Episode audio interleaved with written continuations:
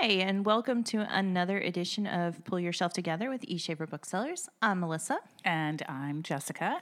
and we hope you have had a lovely two weeks since we last spoke with you. Absolutely. Hope your life is going well. Um, if you're homeschooling, good luck with all that. Godspeed. and if, if, if your, your um, offspring have actually gone out into the wilds of school, Good luck with that as well. yes. So stay safe out there, everybody. Yeah. Well, Jessica is actually getting ready to take her youngest son to college. It's true. We're road tripping it because the school that he is attending uh, preferred that we drive up in a family pod after two weeks of isolating. And um, so that's what we're going to do. So we're on our way to Vermont. It's very exciting. Some up close and personal family time. It is. Nothing like 13 hours in the car the first day and eight the second to bond. True enough. Because we haven't really spent enough family time recently. Right. You know? It's entirely possible that only two will make it. I don't know. We're pretty easygoing. So. like the Hunger Games. I think we'll be okay. the only scary part is having to stop along the way. True enough. Yeah, everyone's going to be super dehydrated by the time we get there. Put on your adult diapers and go. Ew. Ew. Okay. But we digress. Yes. So- Okay. So, what what have you been reading, Jessica? oh my gosh. Well, well, Well, well. I just finished listening to Carl Hiaasen's new book, Squeeze Me, that comes out this week, I believe, on yeah, it comes Tuesday. out Tuesday, and we have signed copies. Yes, and um, I it was my book that I needed just as a fun read, and um, and yes, yes, it was. It was a lot of fun. If you're familiar with Carl Hiaasen, he always writes about Florida and its weird quirkiness, and It always, if I remember correctly, it always comes from a snippet in the news. Like he always finds a, a Yes. weird news story and then builds from there. So, this one involves an invasive species that is in the Everglades but has suddenly made its way to what we're calling not Mar a Lago, but Casa Bellicosa, Mm, where the commander in chief has his winter White House. Now, if you are a big Trump fan, this is absolutely not the book for you. He um, he doesn't pull a lot of punches in how he feels about our current leader. Um, so, but he does have a lot of fun with it. The first lady is also in there. Her um, her security name is Mockingbird. His is Mastodon, and um, and there's a group of women followers called the Potussies. That's uncomfortable. Yes, um, their average age is 71.3, and they are big fans of, uh, of the commander in chief. And so one of them goes missing, and then, I'm sorry, I've got a little tickle in my throat. So one of them goes missing, and then um, we spend the rest of the book trying to figure out exactly what happened. And it seems like it's straightforward, but as in all of his books, it's not as straightforward as it seems. So there are um, all kinds of hijinks, and um, I just thoroughly, thoroughly enjoyed it. Um, Very good. If you're not a fan of large snakes, you might find parts of this book uncomfortable. Yeah, I am not a fan of large snakes, nor am I a fan of most of the invasive species in Florida, and the fact that they're pushing ever further north. This won't make you feel good about that. Well, uh, okay, then I need to maybe not, but but maybe not it- dip into it that. It has many other redeeming qualities. So, and I listened to it on Libro FM, and I'm going to say it is a good listen. Um, so if you're going on a road trip and you need something that is not going to be so diverting that you you know completely lose track of where you are, but you need something that keeps your interest and is funny and you have a good laugh, this is definitely the book for you. All right. what about you, Melissa? Well, um, I'm going to start with something completely different from that, Okay. um, as I normally do. Um, so, I let's see, it was last weekend. Um, Jessica and I got together to watch a um, Zoom presentation that Macmillan uh, Books put on. That was a celebration of Jane Austen. So it was moderated by an English professor from Arizona State University. Yes. And it was four different authors who Yes. have written books that are either inspired by Jane Austen or are um, continuations or a retelling of Jane Austen. So there was Natalie Jenner who wrote the Jane Austen Society, which Jessica and I have both raved about on here before. Yes, and highly, highly recommend. Yes. Um, there was a um, historian who was a presenter on the BBC who wrote a book called uh, Jane Austen at Home. It was a biography of Jane Austen. By the way, when I grow up, I would like to be this woman because she was fabulous. She was fabulous. She claimed that she was disorganized, but I could not see that in her appearance or bookshelves behind her in any way. No, she was extremely fastidious and British and just Beautifully put together. Yes, I, I was a little jealous. Um, and her name was Lucy Worsley, I want to say. Yes. Um, and then there uh, was um, a woman named Rachel Cohen who wrote a memoir called Austen Years. And that is the book that I've been currently reading. Um, and then Jessica's going to tell you a little bit about the fourth one. Yes. Um, so Austen Years is, like I said, a memoir. Um, and so she is an academic. She's been a professor. Um, she read Jane Austen, all of her books, um, initially when she was a teenager, and read them all very quickly. Started with Pride and Prejudice, and then read everything else. And then she said she never went back to Jane Austen. She just never felt a draw to it, which I don't understand, but that's okay. Um, but she gets to a point in her life where her dad is her dad had been diagnosed with cancer, um, and he had gone through treatment, and then has a recurrence of the cancer, and they they know that he is going to pass away in the not too distant future, and so she starts rereading Jane Austen um, during this time period, and that's all she reads during these years when this is happening. Um, and she is um, changing jobs. She has two children. She it, marries a man um, that she has pretty much been in love with ever since she started college, but the things were never right for them. They were always on and off. Um, so she's got a lot of stuff going on in her life, and the one constant in it is that that she's reading Jane Austen, and she's reading snippets of Jane Austen. Sometimes she'll just pick it up and start in like the third volume of a Oh. book, or she'll read like just specific scenes from it, but she's read all of them through multiple times and then goes back to things. And the book is interesting because the way it's written is very um, it's not stream of consciousness but it kind of goes in and out of different things. So it's like you've got her talking about um, what's going on in her life. Then she s- draws a comparison from what's going on to her in her life to something that went on in Jane Austen's life. And then she talks about the plot line of each of Jane's novels, and then she also talks about things that were going on in the world at the time that the novel was written and what mm-hmm. Jane Austen might have been reading at the time. So it just dips in and out of all of these things. So you, you you've mentioned a couple of times that this is a little bit more academic than It is, it is. And I think that's simply because she is an academic. Both of her parents were academic. She's married to an academic. She comes from a very cerebral family. Um, all her both her parents were academic writers as well as professors. So it's just her husband taught at Harvard. You know, these are these So, are yeah. intelligent people. Um, Well, this is just an everyday conversation for her then. yeah, exactly. And so it was while she she met up with a friend um, and they were taking a walk in the woods and she was telling her about these little kind of snippets of essays she was sort of writing about Jane Austen, but she wasn't really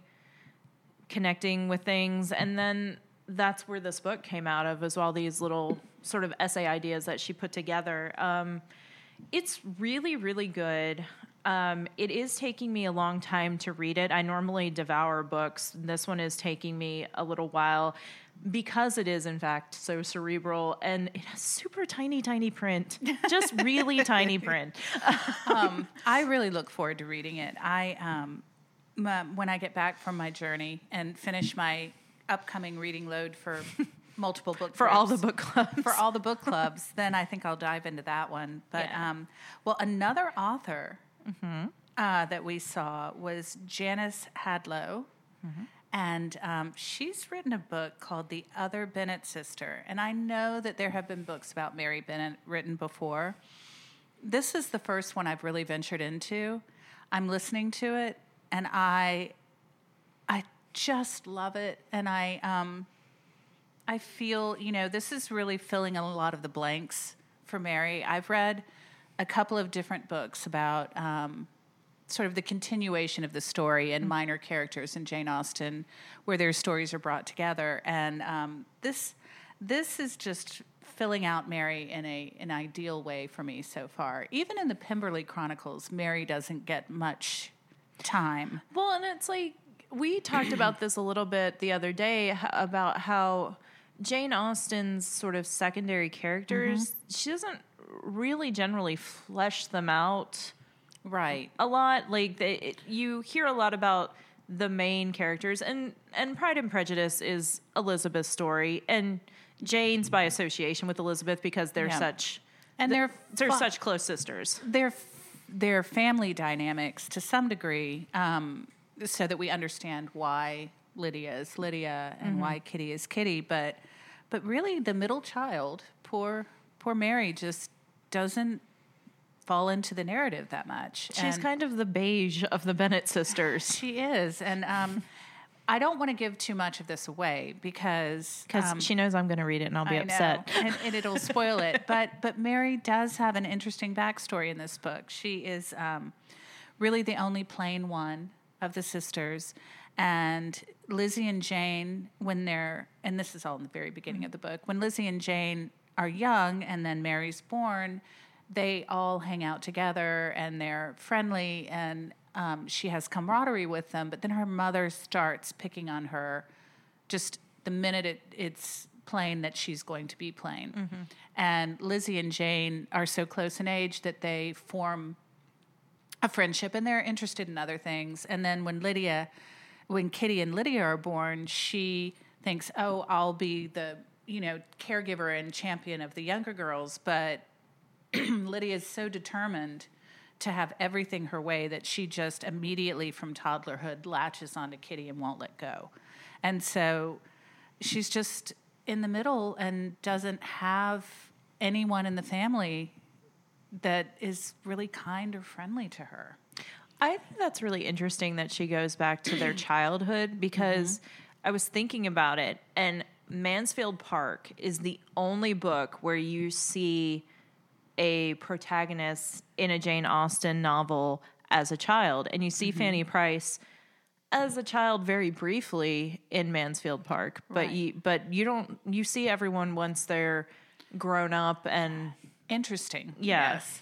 And um, part of it can be, you know, just going back to most children were not, as infants or toddlers, raised in their home. They were raised, they were farmed out into the village where people would basically wet nurse them, potty train them, get them cleaned up, and then or they had a governess that, That- just kept them away from the family except for occasionally bringing them out uh, paraded for guests Yes, and, and but Austen's siblings and herself even were farmed out like this when they were infants. Um, so you don't really meet in until they're sort of, I would guess, two to three years old when they start interacting more with the family. Um, but this does go all the way back to when each one is born, and well, not Lizzie and Jane because they're the older ones, but and sort of a history of the family. So you get a little bit of Mr. Bennett and Mrs. Bennett, and um, at no surprise, they're disappointing parents in many ways. I mean, they're not, they don't beat them or starve them, but there is a sort of benign neglect that goes on, and especially of Mary. And her mother is openly hostile to her,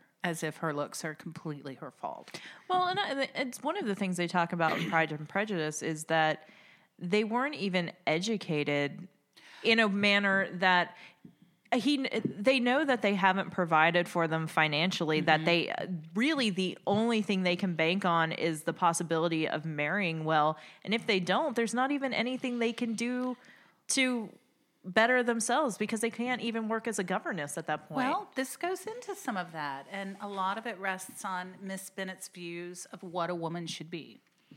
And um, she definitely believes that an, an overly educated woman, a blue stocking or such, is just not anything that you would desire, not anything that any man would want. Um, I think Mr. Bennett would contradict that were he given a chance to speak, or if he did.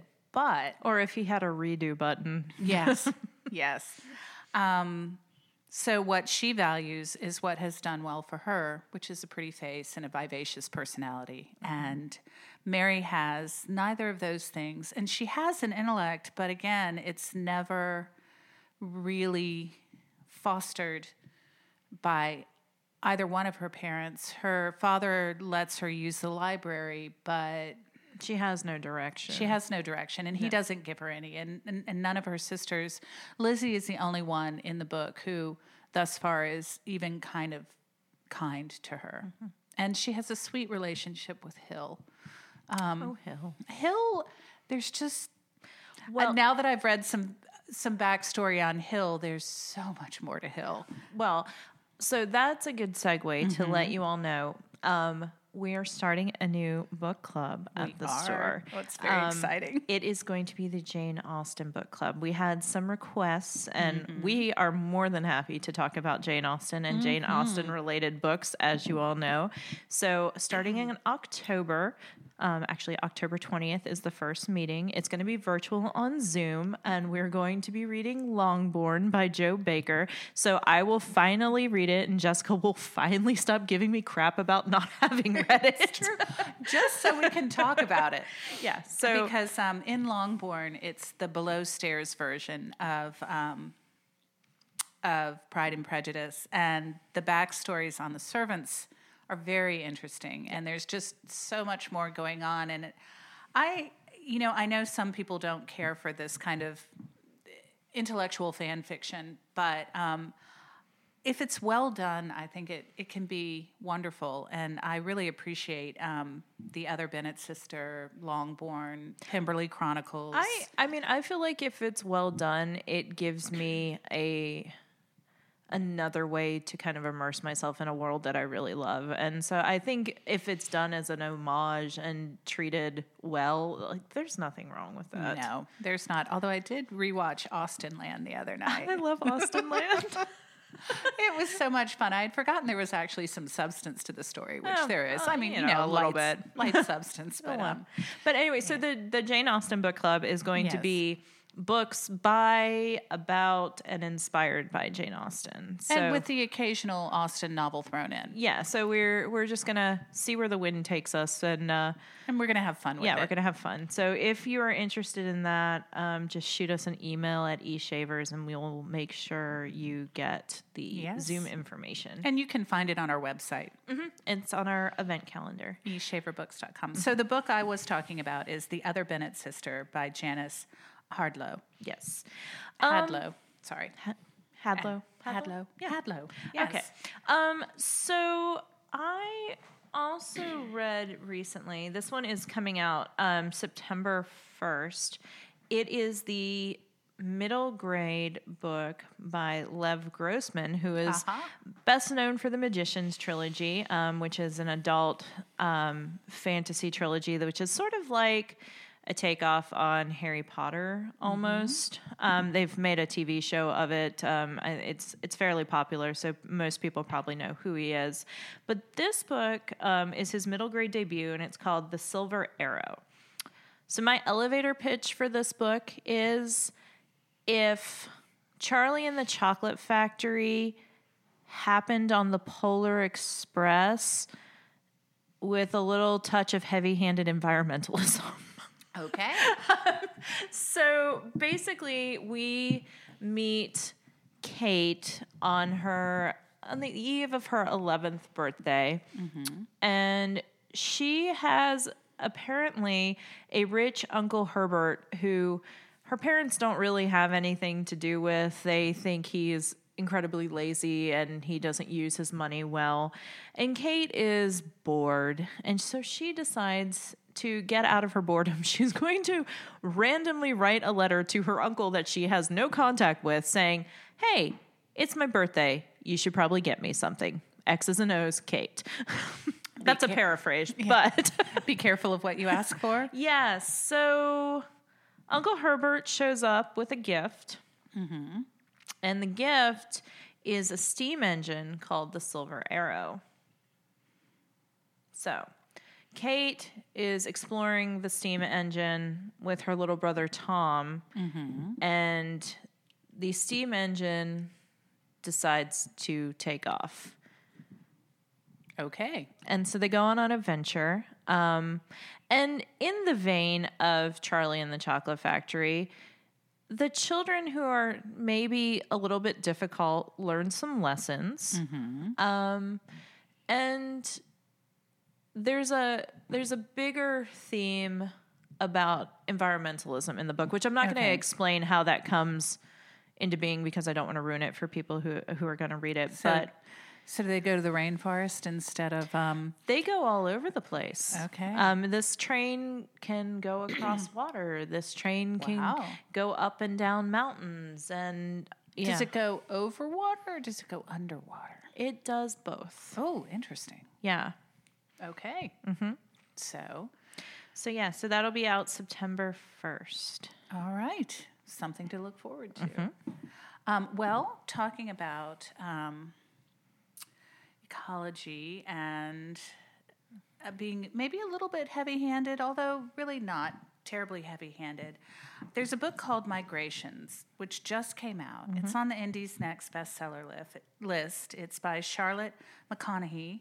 And um, we went to a dinner with her that Mc- Macmillan put on. I'm not using the words well today, sorry. that Macmillan put on. And um, they gave us little snippets of all the books from all the authors that were going to be there. And this I had about 50 pages of, and it was not enough, but I got completely into the book and loved it. And then I got this great autographed copy from her um, which Federal Express lost. And so I kind of forgot about the book because I had had a wonderful conversation with her about, you know, um, the book starts out. Um, uh, it's it's a little bleak. The main character, um, Franny Stone, is sort of a wanderer, and she has been um, doing scientific research on the last Arctic terns that are about to make their last migration. And the book moves backwards and forwards in time. So it starts out there, and then you find out that she had grown up in Ireland, and then you find out that she had lost her family, and then she. So it takes place all over the world, really. Um, but when we really meet her, she is arrives in Greenland, and she is um, determined that she's going to get on a boat and follow the Arctic terns down to South America where they migrate. And so she convinces um, the captain of this boat that if he follows the flock, they'll be following the fish. Because there's also no, this is set um, in the future, maybe 30 years, 30 Okay. or 40 years. And um, so they, they finally come to an agreement and she gets on the boat and goes. And as the story goes forward, you find out that there's just um, a lot more going on in her life. And she has a lot of secrets. She has a really bad issue with night terrors. And I can't give too much away because I don't want to ruin it. There's a wonderful review of it in the New Yorker. I haven't finished it because um, I kind of put it out of my mind when the book was lost and I was so bitterly disappointed. and then when I saw it on our shelves, I was like, oh, that book, I have to read that book. So I, I really have just picked it up and I'm going to finish it now. Um, but the writing is beautiful. She has a um, sort of lyrical, uh, haunting prose, um, which sounds like something off of a bad book jacket, but but it really is. It's it's it's beautifully written. Um, it really paints a visceral picture of what's going on. So in the is action. it slightly speculative? It is slightly speculative. Yes, it is slightly speculative fiction. Um, I think the everything is used as a metaphor for something else going on in her life as Okay. well. So, um, but it all links together beautifully. Okay. And if you do, it does it does go back and forward in time in little snippets, almost little essays, um, and that's how you get to know her. But I feel like that's kind of how life works. You know, when you're um, as you get to know someone, there's this sort of slow build of of their memories and and what they're willing to share, and and that's the way this book is. It unfolds like that. Interesting. Okay. So, Migrations by Charlotte McConaghy, and yeah, highly recommend it. Very good.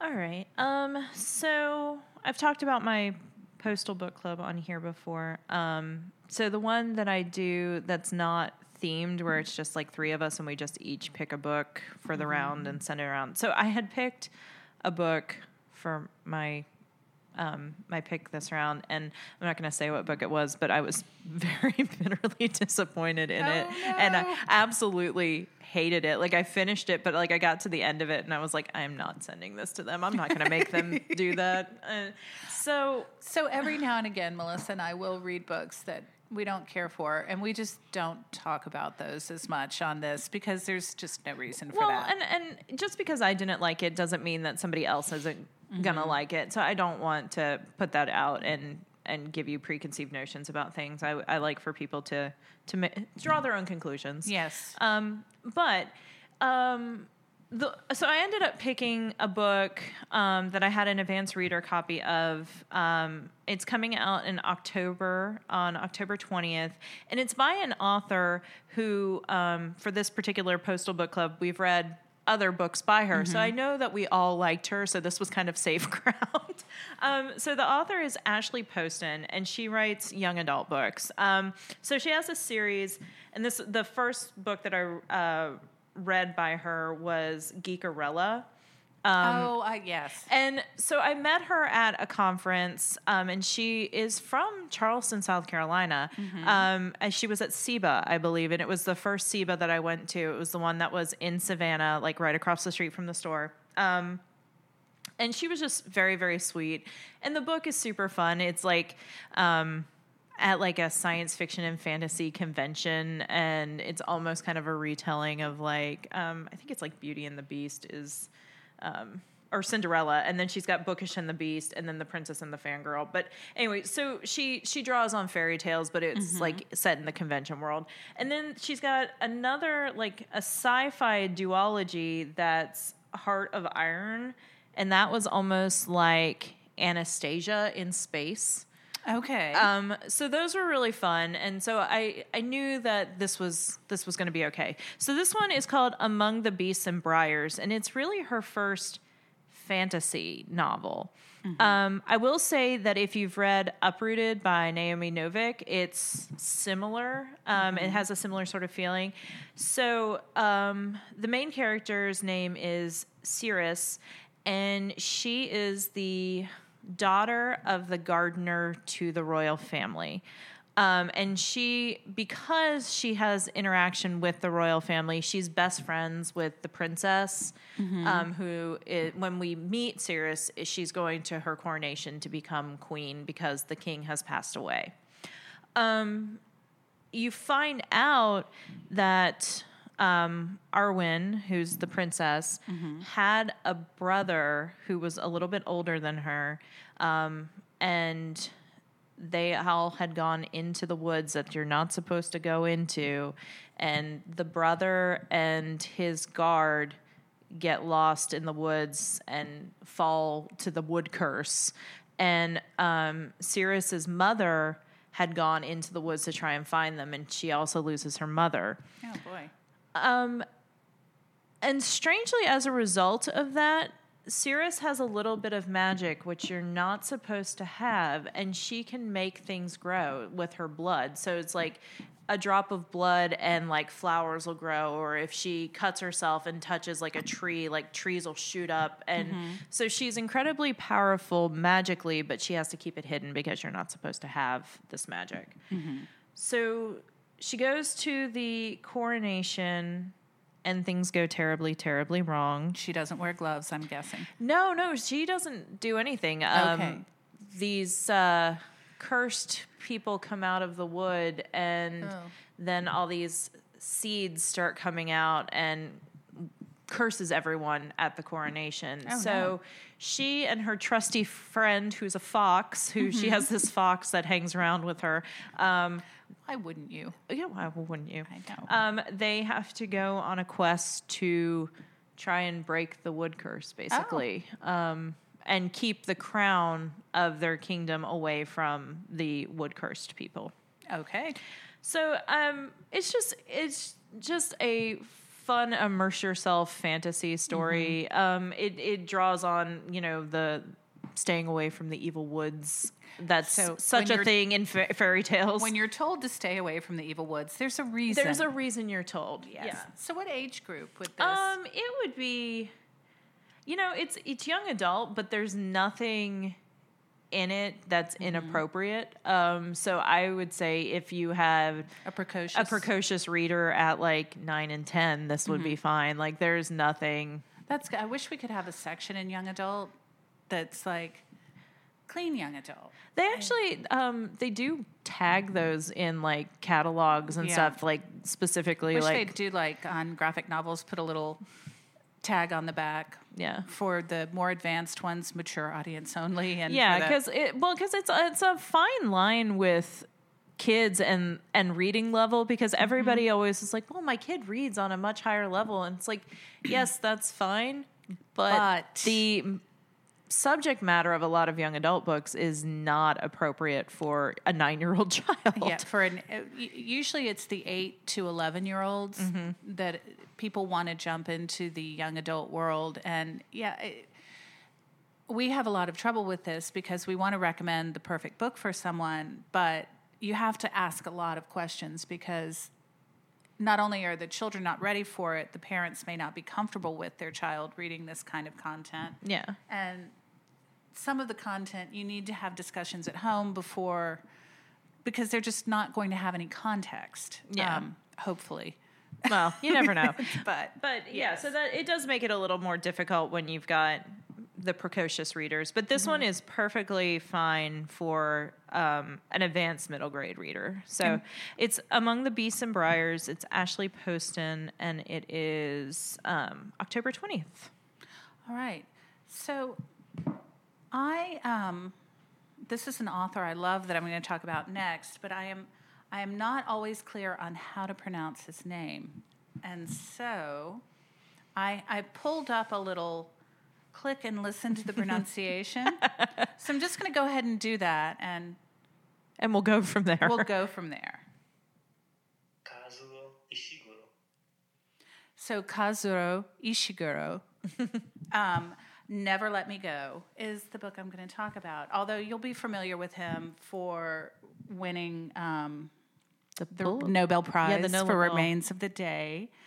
He's one of my favorite writers, and I'm so, I've never talked about him before. Um, I guess I just haven't gotten to him yet. Um, but I started reading him quite a while ago when I read Remains of the Day, which on its surface seems like it's just going to be your typical sort of British butler novel, but there's so much more to it. Um, there's just so much more to it, and it's it's a lovely book, and it's about more than just uh, this one man's journey, although it is about his journey as well. Um, but Never Let Me Go is a is a different, completely different book from The Remains of the Day. It is on its surface, it starts out in a British boarding school, and you meet um, these friends, Kathy, Ruth, and Tommy, who are at Hailsham, and it's this exclusive boarding school, and they're all young and having fun, and you know, beautiful and bright young things. But there's more going on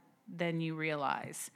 And as you get further into the book, and all these kind of bizarre rules that they have, and um, how they're told how special they are, you find out that there's a very, very, very disturbing and dark undertone. Um, they meet up again later on after they know what their future is going to be. And I'm, I'm not going to share any more of it because if you have not read it or seen the movie, you need to you need to find it out slowly over the course of the book. Um, but their futures are not necessarily as bright as you would think from the beginning of the book. Um, and I'm trying very hard not to give too much away because there are things in there that I want to talk about. But it's a beautifully written book. If you like his writing, um, this will not disappoint. And it takes on some issues that are social issues that are worth thinking about. Um, I this is one of those books that I come back to and think of often. It's haunting. The premise of it is haunting and disturbing. Um, there is a love story in it, but everything in it is tainted by their purpose in life. Okay. So I would highly recommend it. I don't know whether to tell you to watch the movie or read the book first. Um, I normally Well- would say read the book first, but um, If you're like me, I I'm I might be a weirdo, but I don't mind knowing how movies end before I see a movie. But I really am bugged knowing how a book ends before I read a book. Like because I'm investing more time in it generally. um, because I am not great at suspense, and I get very, um, I kind of inhabit the world Jessica likes to flip to the back of the book and read what happens before she finishes. because I get so worried and upset about the um, about the characters. that- She's a cheater. No. No, I, I just don't handle suspense well. It's it's a flaw. I admit it. Most people really like the ride and the build, but I get so anxious that I, I will either stay up all night reading the book to get to the end, or I just have to know prepare myself one way or another. I love their journey. I go back and read the rest of the book. I just need to know how it's going to end because I can't I just can't bear it. You're so weird. no, it's true. it's true. I do. Well, you know, I do. Um, for those of us who read a lot and have read a lot all our lives, you do inhabit the world. Um, at least I do. I find reading to be a very immersive um, exercise, and so I, I do live with a foot in this imaginary world, and um, it can color the rest of my life as to what's going on. Um, All right. yeah, fair enough. Well, to close out, um, the last thing I wanted to talk about is the book that um, I read this month for our science fiction and fantasy book club. Um, and it is called A Memory Called Empire. And it's by Arcady Martine.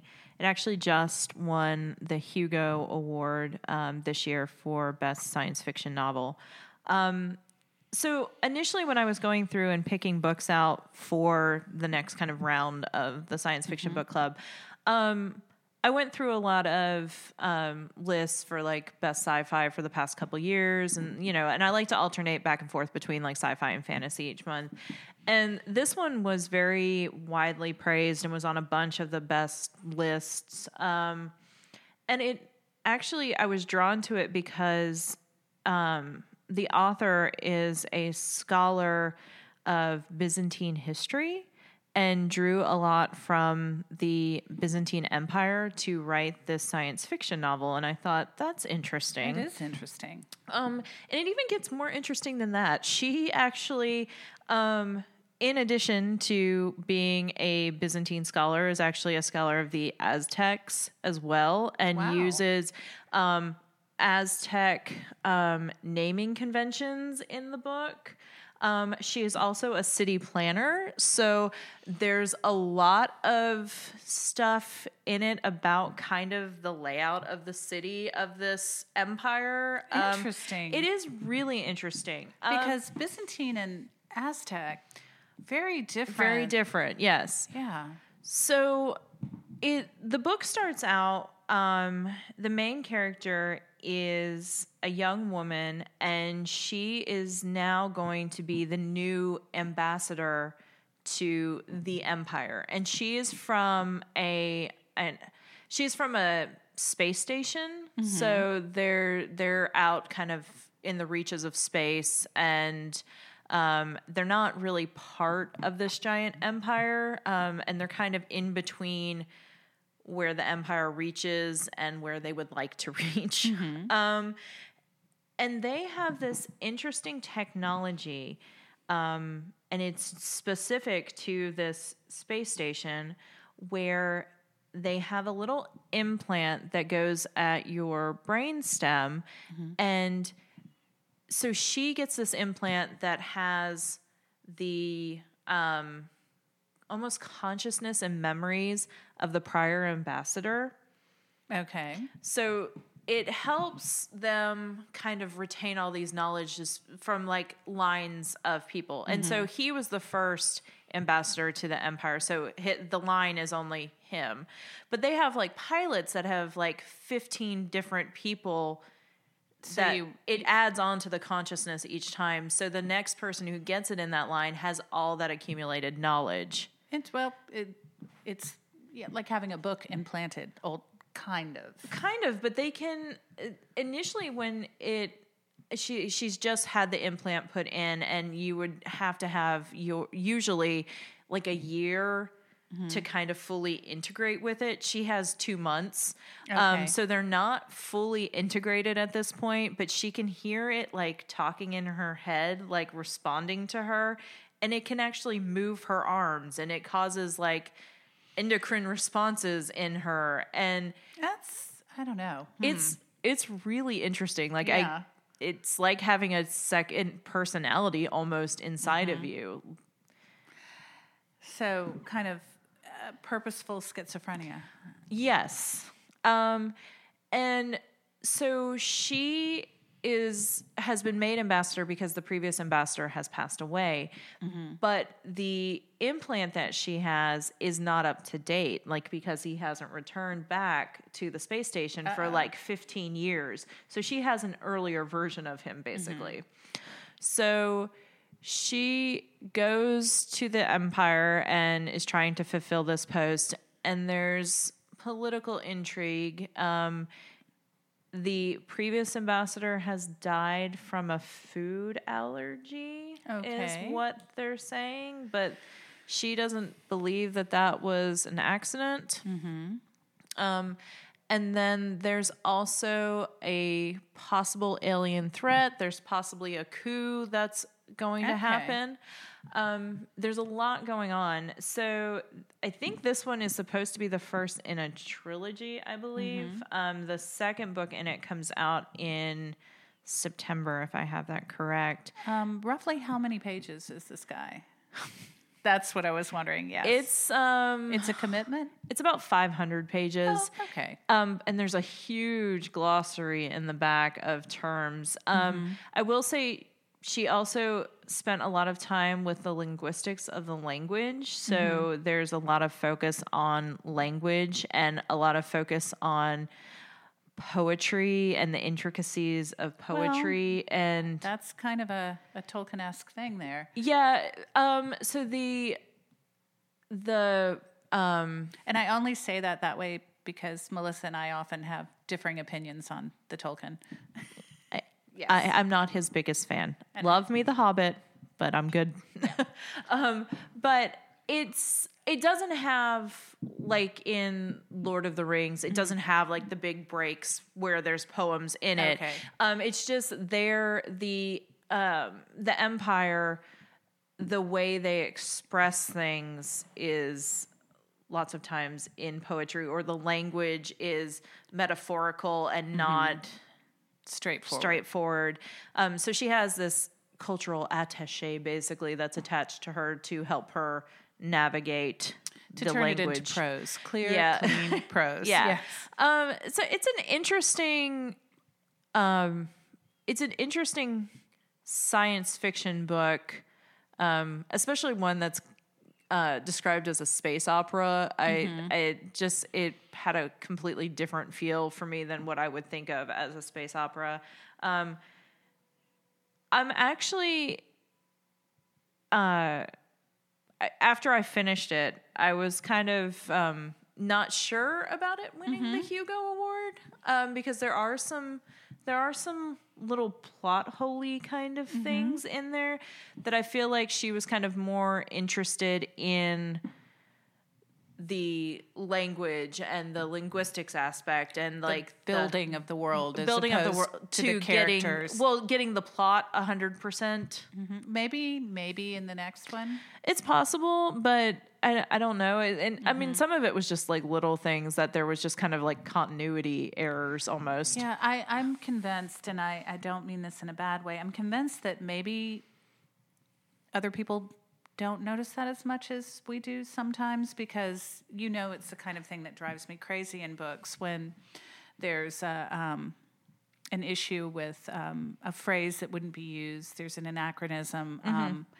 and I, I don't know that it bothers people as much as it bothers me. I will say all of us in the book club had Noticed noticed, that. Okay. So it is it was pretty glaring. It is pretty glaring, um, but I don't think it necessarily detracts doesn't from take you out of the world completely. No, no, I don't think it does. Um, it's just the kind of thing. Like for me, I find that problematic. But the, I mean, it's you know, Yeah, but it's it's not big enough that it ruins. anything. no, uh, no, and um, for me, it's when it takes me out of the story where I'm in the world and suddenly I'm like, oh, wait a minute, that would never happen. the biggest thing for me with this one was kind of the naming convention of the people in the empire because it's like their name is two different parts. And so the first part is a number and then the second part is a noun. So like it's like um 500 fish.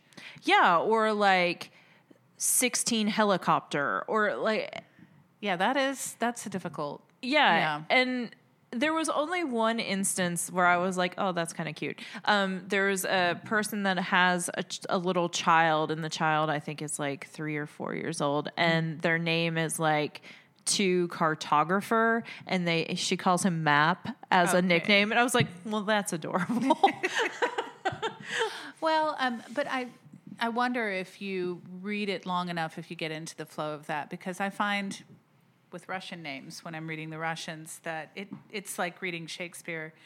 It takes my mind a minute to get into that mindset and then it flows pretty smoothly. Yeah, I mean, it it was still something that I like. Once I got to the end of it, I still just kind of like stumbled over it each Okay. time. I don't know if if I would eventually Maybe by like, book 3 you'll be there. possibly. I don't, I don't know, but um, all that aside, um, I it is a really interesting book with Mm-hmm. a lot of um, drawing from a lot of i like different things and putting them together in a way that I wouldn't have expected. Interesting. Well, it sounds fascinating and she sounds fascinating the author. Yeah, like she's Yeah, she's we- pretty smart. have- She's got some stuff going on.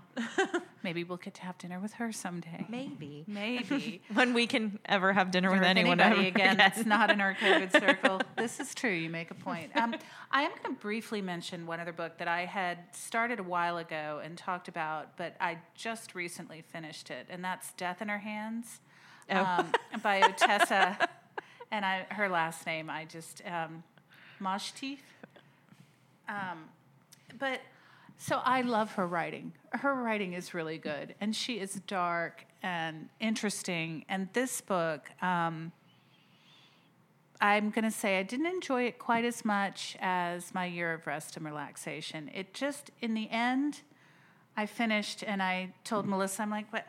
This is not usually what happens to me, but what just happened here? Yeah. So, um, so if you've finished this book and you would like to discuss about what just happened here, please shoot me an email or visit in the shop. We'll muffled mask talk it out. But um, yeah, the ending was um, it was it was the end of the book. and that's all I can say about, about that. but the writing in the book is excellent. And and the main character i mean none of her characters are usually particularly likable. Yeah. and this is one of those characters. She um the way she thinks about people she's very judgy. She's very much like almost flannery o'connor's character in um revelation. I mean she's got a dialogue going on. If someone's overweight if someone doesn't dress properly if they haven't cut their hair all of that is she's she's judging all of that Um, You're saying that like that's a bad, Bad thing? okay, well, Does not everybody have that internal monologue? probably so, but she's pretty brutal. Yeah, you, you know that I have that inner I do. yes. Um, but it is it is worth it, it's worth if you like her writing. People compared it to um, the one I really like, uh, "Drive Your Plow Over the Bones of the Dead." He compared it to that book. no, that um, has a very Eastern European flavor to it. Um, yeah. uh, but I would say it, it is like that book very much in feel and tone. It's just in the at the ending of both books, I was satisfied um, with "Drive Your Plow Over the Bones of the Dead," and at the end of this one, I'm still trying to puzzle out. Um, uh, what went wrong, or what happened, or What went wrong? What went wrong, either with me or what pinged in my brain? yes. So um, I would, I would, and it was interesting. I went through Goodreads, which I normally don't do, and I read all kinds of reviews on it. So I read five star reviews and two star reviews and one star, rev- and it was a general consensus that the writing is amazing. Um, she's an amazing author. But, But- what just happened there? Yeah.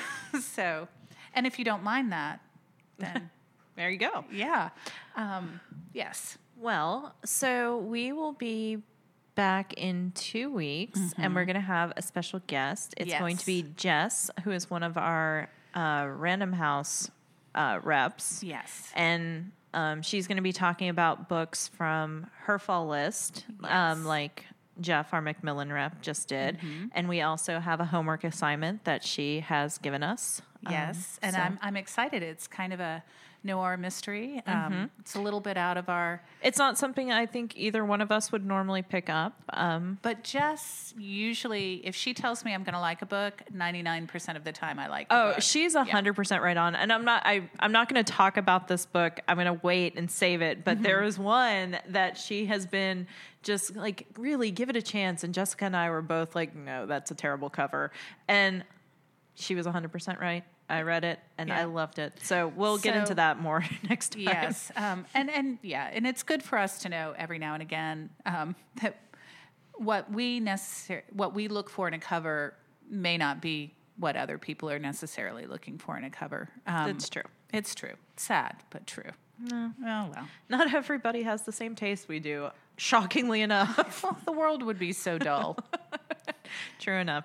Anyway, so we will be back in two weeks. Jessica will be back from the wilds of Vermont. Well, and- fingers crossed. Yes, with hopefully a pit stop to see um, Emil in New York, and if they'll let us in. and hopefully packing some uh, maple candy from Vermont for this Oh, guy. Of course, there won't be any maple gummy lobsters that I found up in Prince Edward Island, but Yeah, well, that's strangely delicious, but it's a it's, It's- apparently a regional thing. it is a regional thing when when we're allowed back in Canada. yes. Yeah, if we could just all just behave ourselves. Oh well, I hope you all are well. Yes. Thanks for listening. Have a lovely rest of your weekend. Yes, or Or whenever you're listening to this. yes, have a lovely time of your life. All right. Bye. Bye.